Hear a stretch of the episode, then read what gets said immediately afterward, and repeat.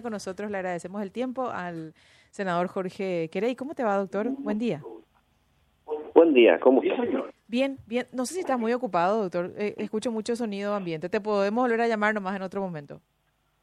No, está. Ah, Podemos hablar. genial. Si no, no sé, Te, escucho. te- sí, te queríamos no. consultar detalles porque de- desconocemos en términos exactos en qué consiste esta propuesta de modificación del artículo constitucional sobre la senaduría vitalicia y qué implica, si es que tenés detalles al respecto.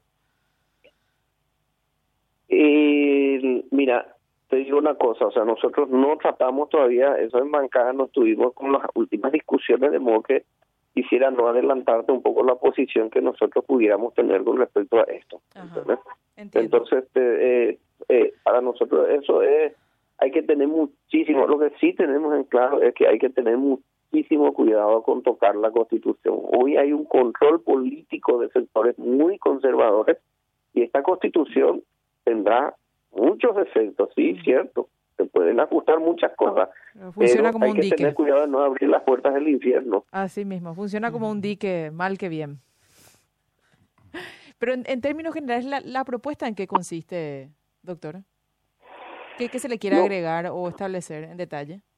Por eso te digo, eh, quisiera tener un poco redondeado algunas cosas con mi bancada y después responder a esa pregunta. Eh, por eso te pido disculpas porque le pregunté a tu productora si sobre qué tema querías hablar. Entonces, sí, yo acabo de agregar ese tema. Acabo de agregar porque te- teníamos en lista nomás tener Ah, detalles sobre bueno, eso. bueno, por eso te pido disculpas, solo que nosotros tenemos una reserva porque tenemos una conversación pendiente, Pendiente. sobre ese punto en particular. Tenemos algunos puntos de vista que son pueden ser un poco diferentes, entonces queremos eh, eh, conversar primero en, en- en bancada. Es lo correcto.